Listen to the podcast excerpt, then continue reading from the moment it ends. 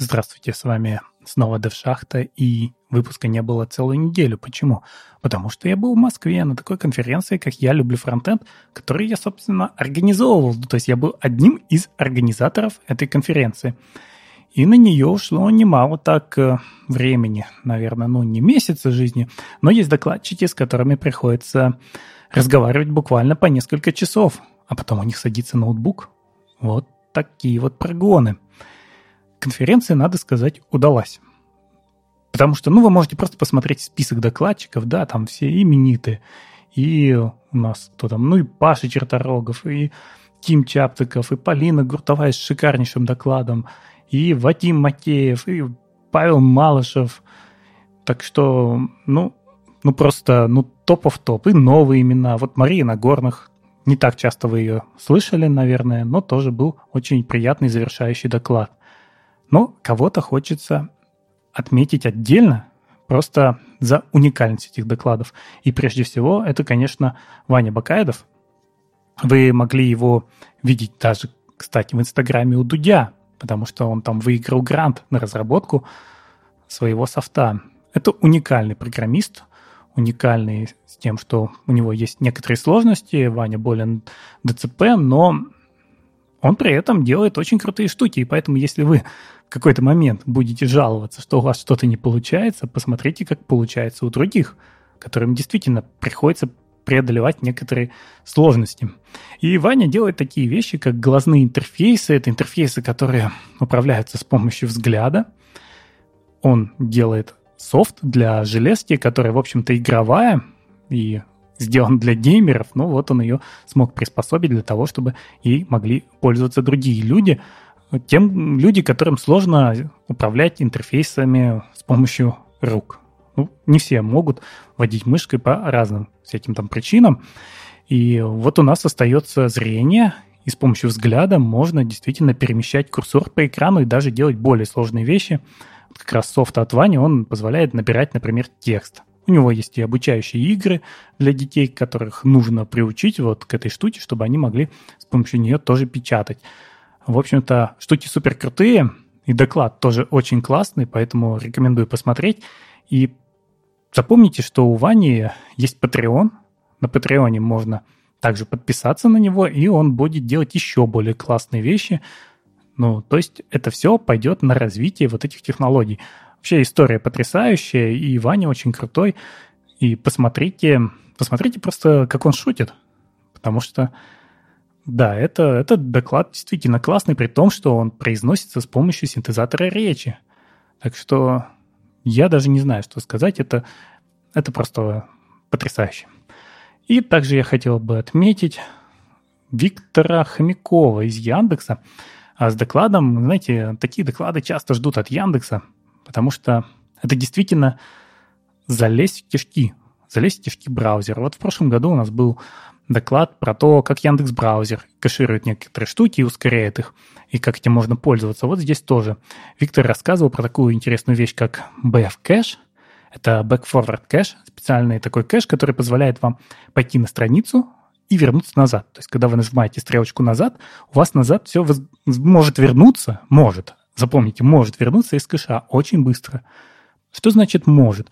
Ну, здесь очень много условий, когда эта штука работает. И прежде всего, эта штука не работает в Chrome. Да, удивительно, да? Эта штука работает прекрасно в IE. Ну, не прекрасно, на самом деле про прекрасно я пошутил, потому что есть очень много условий, когда она может не сработать. Но она работает в IE, она работает в Safari, она работает в Firefox, но не работает в Chrome. И это очень странно для многих. Ну, на самом деле, она будет работать в Chrome, у них есть, э, в общем-то, я даже не знаю, как это сказать, какие-то роудмапы, где было сказано о том, что она будет работать. Как раз Виктор об этом рассказывал. Но как она работает? Как они это делают, да? Работает эта штука довольно странно. Есть миллион разных условий, когда она может сработать, а может не сработать. И почему нужно про нее знать? Ну, вот скажете, вот зачем мне эта нужна штука, если она работает там в трех хромых браузерах, а в самом главном в мире браузере, моем самом любимом, да, она никогда не сработает.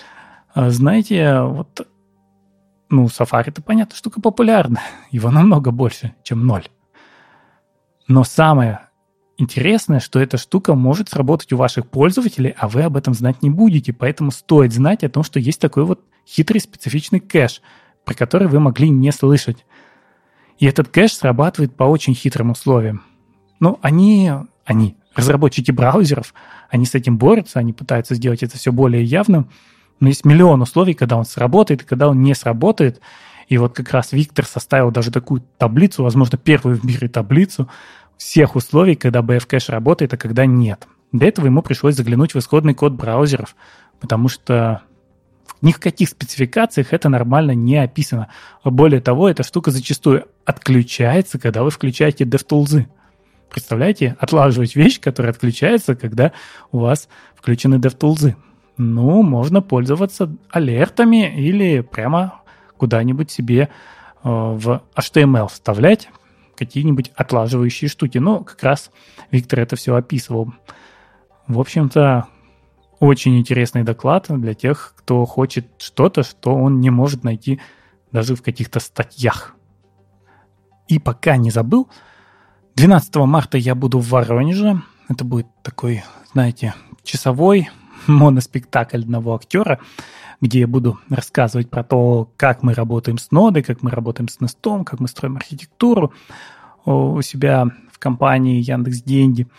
И потом люди будут задавать мне вопросы. К сожалению, никакой, ну, для вас, к сожалению, для меня, возможно, к счастью, и опять же, у меня есть некоторые обязательства перед э, Holy.js, где я буду выступать с похожими темами. В общем, никакой трансляции не будет.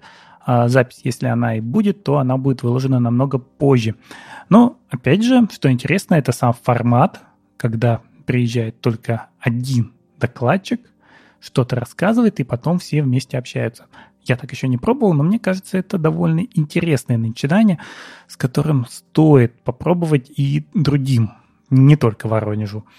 Потому что, ну, представьте, опять же, на фоне того, как у нас сейчас а, отменяются крупные конференции, возможно, мы на какое-то время потеряем возможность общаться с опытными людьми в индустрии и будем вынуждены как-то вариться в собственном соку. И вот здесь выход – это привозить таких людей к себе в город.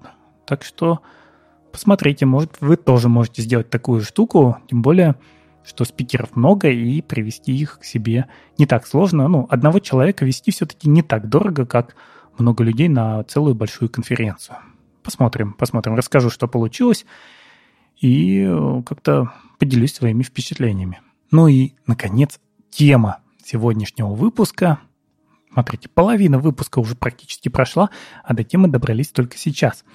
Итак, тема давайте сделаем сегодня такую холиварную немножечко тему. Мне интересно, на самом деле, мнение, которое сложится после того, что я расскажу, потому что с этим уже можно как-то работать. Возможно, я где-то ошибаюсь. Итак, тема — это три проблемы Nest, ну или Nest.js, кто как его называет. И я, как человек, который все-таки начал более-менее много работать с этим фреймворком и даже делаю по нему доклады, да, я все-таки обнаружил в нем некоторые проблемы. Хорошо, я могу сразу сделать некоторый дисклеймер, что я не использую Nest для доступа к базам данных. У меня всегда все-таки некий BFF, бэкэнд для фронтенда, прослойка между бэкэндом и фронтендом. Но даже в этих условиях эти проблемы, возможно, не имеют оправданий. Ну, шутка, шутка. Ну, просто постоянно люди спрашивают, хороший фреймворк или плохой. Я вижу это, например, на АМА у Климова, да, когда у него происходят вот эти Ask Me Anything сессии, то там часто спрашивают Илью, хороший ли фреймворк. И вот Илья обычно не очень отзывается. Я отзываюсь чуть получше, потому что я все-таки ответственен за то, что мы его выбрали и с ним работаем. Поэтому мне как-то моя голова на плечах еще дорога. Но все-таки подумаем, давайте, есть ли у него проблемы? Конечно же, конечно же, проблемы есть. И даже, вот смотрите, мне кажется очень важным, если вы работаете с какой-то технологией, то вы должны прежде всего, э, знаете, уметь сказать о ее недостатках. Вот, да, это очень-очень важно, потому что когда к вам приходит какой-то человек и пытается вам что-то продавать, спросите его, что с этой штукой не так. если он вам не сможет объяснить, что с ней не так, то, наверное, этот человек не специалист по этой штуке или умышленно скрывает ее недостатки. Ну, то есть вы хотите внедрить какой-нибудь, э, скажем там, ну, GraphQL. Вот даже не вы, к вам приходит человек, говорит, я очень хочу, чтобы у нас в проекте был GraphQL. Хорошо, пусть он расскажет, что с ним не так. Так же и с другими технологиями. И тогда будет понятно, насколько глубоко он в нее погрузился, или просто хайпует, или он занимается маркетингом, и ему важно эту штуку продавить каким-то образом в вашу компанию, просто чтобы ей начали пользоваться. Так вот, что же не так с Нестом? Пока я могу выделить три проблемы. И первая из них самая-самая очевидная, про которую говорят все, это декораторы. Ну, Nest, он, знаете, он скопирован все-таки с Angular очень сильно – именно визуально. Вот э, то, как оно все устроено под капотом, это, конечно, по-другому. Но синтаксис всего, он нам такой же. И мы очень-очень многое описываем декораторами. И с декораторами есть проблема, про нее я говорил уже не раз. Это то, что сейчас мы пользуемся устаревшей спецификацией декораторов, те самые Legacy, экспериментальные декораторы, которые еще по-разному, опять же, работают что в Babel, что в TypeScript. И эти декораторы, они уже не будут использоваться в будущем, кажется, потому что у нас сейчас есть новый пропозал, который иначе с ними работает. То самое, что они называют Static Decorators. Почему это все произошло? Те декораторы, которые использовались раньше – они обладали проблемами с производительностью.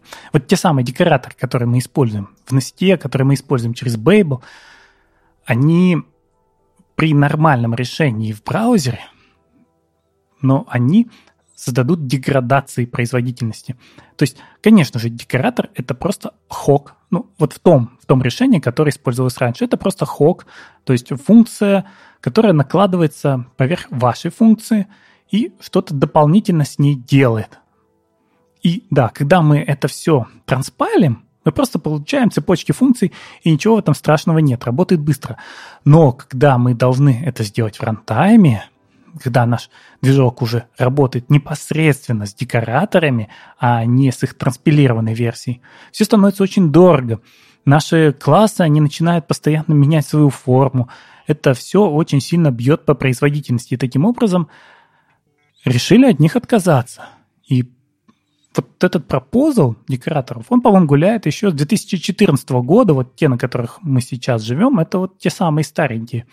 Потом сделали новый пропозал, это уже статические декораторы, которые позволяют провести статический анализ изначально и работать совсем более эффективно. С ними тоже есть еще проблемы, которые пытаются, пытаются решить, и неизвестно, когда решат, и решат ли вообще. Но даже если их все-таки решат, то посмотрите, синтаксис там сильно поменялся. То есть сами декораторы используются, ну, очень похожий синтаксис, ну, разве что мы их импортим уже. Иначе мы импортим их прямо с собачкой, а не дописываем там, где мы их используем. Но описание декораторов, оно сильно поменялось. Это уже не функция, а это такая композиция из других декораторов. Мы их вместе композицию набираем, и в итоге получаем тот декоратор, который нужен нам. И, в общем, это потребует очень многого переписать. И, конечно, то, что Nest очень сильно на них завязан, это может ударить в будущем. Поэтому помните всегда вот это правило, что фреймворк не должен проникать в ваше приложение. Это всего лишь один слой – и, возможно, в будущем вам придется соскочить с этого фреймворка, если вы смогли так написать. Если у вас действительно сложное приложение, да, если у вас приложение простое, ну, ничего страшного, перепишите с нуля. Но если у вас сложное приложение с богатой бизнес-логикой, то отделяйте эту бизнес-логику, вам же будет дешевле, и чтобы в нее никакие декораторы снаружи не проникали. Вторая проблема, вторая проблема – это ну, даже не совсем проблема Nest, а скорее проблема его документации. Давайте посмотрим, как Nest реализует dependency injection. Вы этим пользуетесь постоянно. То есть вы описываете какой-то конструктор, в который передаете, э, ну, да, вы, вы описываете класс обычно. То есть как они предлагают? Импортнули класс, прописали его в конструкторе, где-то у вас провайдер зарегистрировался под этим же классом внутри IOC-контейнера, и в рантайме IOC-контейнер у себя находит то, что нужно, и подставляет в ваш конструктор. Вроде все звучит неплохо. А что же здесь не так? Давайте вспомним, для чего это все было придумано. Есть классические вот эти картинки, на которых показывается инверсия зависимости. На самом деле, я уже делал выпуск про dependency injection, и мне кажется, ну, переусложнил, и многие вещи раскрыл неправильно. Вот сейчас, наверное, стоит, стоит это все переделать. Ну, давайте вспомним. У нас есть обычно какие-то высокоуровневые политики и низкоуровневые политики. И классический подход к архитектуре, вот то, что там тот же самый дядя Боб пропагандирует, говорит о том, что высокоуровневые политики не должны зависеть от низкоуровневых политик. Что это значит? У вас есть, скажем, бизнес-логика, и есть какая-нибудь утилитарная вещь, ну, скажем, лодер. И бизнес-логика не должна зависеть от реализации лодера. Она его не должна в себя импортить, ну, или в ноде required. Не должна, никаким образом. Но как же нам развернуть эту стрелочку? Вот там у нас получается стрелочка зависимости, да, от бизнес-логики к лодеру. Мы можем поставить посередине какой-нибудь интерфейс и развернуть на него зависимости и устроить тот самый импорт через инъекцию. То есть у нас будет в конструктор прилетать уже экземпляр лодера. Что в этой схеме очень важно? Кому принадлежит этот интерфейс? Вот как сказано в документации у того же места, чаще всего он принадлежит, ну, ну, интерфейсов у нас, конечно, нет, потому что все это у нас работает в рантайме. В рантайме у нас интерфейсов в JavaScript нет. Там все делается классами. Но мы обычно, смотрите, мы импортим класс непосредственно из реализации. То есть мы из лодера забираем его класс и вставляем себе в бизнес-логику. И кто же тогда управляет этим самым интерфейсом? интерфейса-то нет. Мы просто вставили реализацию. Реализация управляет тем, как она будет выглядеть в вашей бизнес-логике. Ваша стрелочка, она перестает быть развернута. Ну, вы скажете, ну и что страшного, у меня же TypeScript, он статически все проанализирует, и он мне подскажет, если у меня класс изменился, а я использую что-то не то. У меня просто все не скомпилится. Да, конечно, так и будет. Но теперь представьте, вы отделили вашу бизнес-логику и положили ее отдельно в какой-нибудь нот-модуль. И она зависит от вашего лодера. То есть, когда вы выпустите новую версию лодера – вам придется поменять и бизнес-логику. Ну, то есть, смотрите, ваша инфраструктурная часть, она начинает управлять вашей бизнес-логикой. А нет, бизнес-логика должна сказать о том, что я принимаю только такой интерфейс. И, пожалуйста, будь добр, реализуй этот интерфейс и подключи мне хоть там, хоть файловый лодер, хоть лодер в базу данных, хоть что угодно, просто через этот интерфейс. То есть он должен остаться там, где бизнес-логика. Конечно, на Насте это можно сделать. Можно даже сделать с интерфейсами. Как это сделать, нужно перейти непосредственно к описанию inject и вставлять туда токен, а под этим токеном вручную регистрировать провайдер, где пользоваться уже реализацией интерфейса.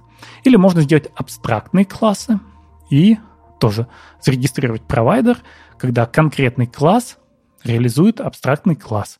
И мы его внедряем в нашу систему инъекции, оно доезжает. Это все можно сделать, поэтому здесь претензий к возможностям Неста нет, ну, кроме того, что у нас нет интерфейсов. Тут скорее претензии к тому, что это нигде не описано. То есть документация, она учит нас плохому в данном случае. Это не очень хорошо лучше все-таки такие вещи объяснять, потому что потом будет больнее.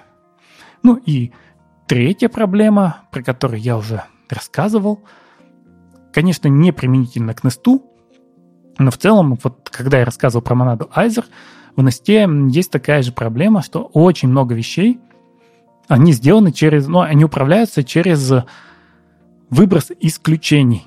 То есть, посмотрите, скажем, у нас есть гарда – гарда, она возвращает всегда булево значение, да? То есть пропустила она или нет. И если она не пропустила, то мы получим ошибку о том, что пользователь не авторизован. Но если мы хотим другой номер ошибки выдать, что нам нужно сделать? Ну, нам говорит об этом документация, да выброси здесь исключение. Потом его поймай в обработчике исключений и сделай другой ответ.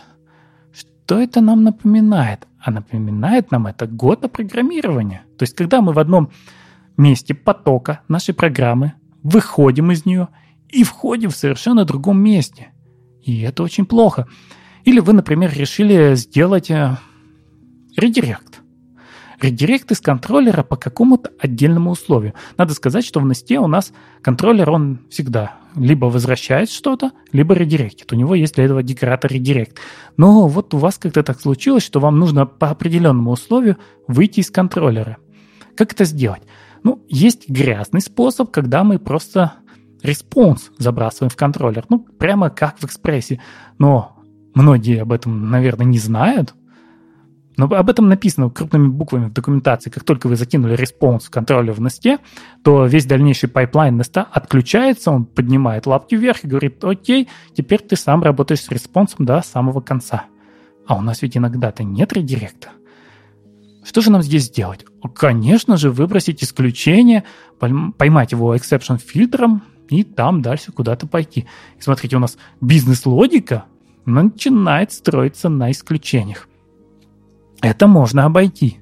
Можно выбросить все-таки ошибку и поймать ее перехватчиком, интерцептором, и там уже в зависимости от того, что у вас было написано, хитро обработать, ну, смотрите, то есть не вытянуть исключение, а вернуть, вернуть ошибку, которая все-таки куда-то там уйдет на тот же самый редирект. И это будет не очень явно, возможно, для людей, которые будут пользоваться всем этим, но все-таки это будет честнее, потому что чем еще плохие эксепшены? Вот люди часто говорят, да, ну и чего ты там, этот весь чистый код, ну и, пожалуйста, напишем так, есть у нас инструмент, почему бы им не воспользоваться. Да, чистота кода – это, конечно, классно, но иногда проще решить попроще. У вас exception – это дорогая операция. Exception у вас стоит прилично, потому что в этот момент у вас э, ваш интерпретатор он начинает прыгать по стеку. И представьте, что вы делаете гарду, которая отсекает половину или даже больше пользователей, которые на нее периодически попадают. Ну, например, страничка требует авторизации, и вы начинаете отсекать неавторизованных пользователей, и все они уходят на exception. Почему это исключение? То есть вы изначально знаете, что у вас есть страница, на которую может прийти как авторизованный, так и неавторизованный пользователь. Это нормальное поведение для системы, и нормально не пустить здесь неавторизованного пользователя. Это не является исключением ну, это такая тема, которая тоже многим покажется холиварной, но это не является исключением. И вы начинаете здесь выбрасывать его просто потому, что так предлагает фреймворк, чтобы потом отдать нужный ответ. Ну, звучит совершенно не очень. И вот это моя третья претензия к Несту. Очень много предлагается делать на исключениях. Надо, наверное, все-таки собраться и написать Камилю эти вопросы. Понятно, с декораторами он ничего не порешит. С DI можно поправить документацию, добавить там объяснение или получить ответ о том, что, возможно, мои опасения, они излишни, и не нужно настолько глубоко, там, не знаю, разделять абстракции. Но вот с исключениями, мне кажется, можно что-то сделать, можно сделать здесь фреймворк лучше.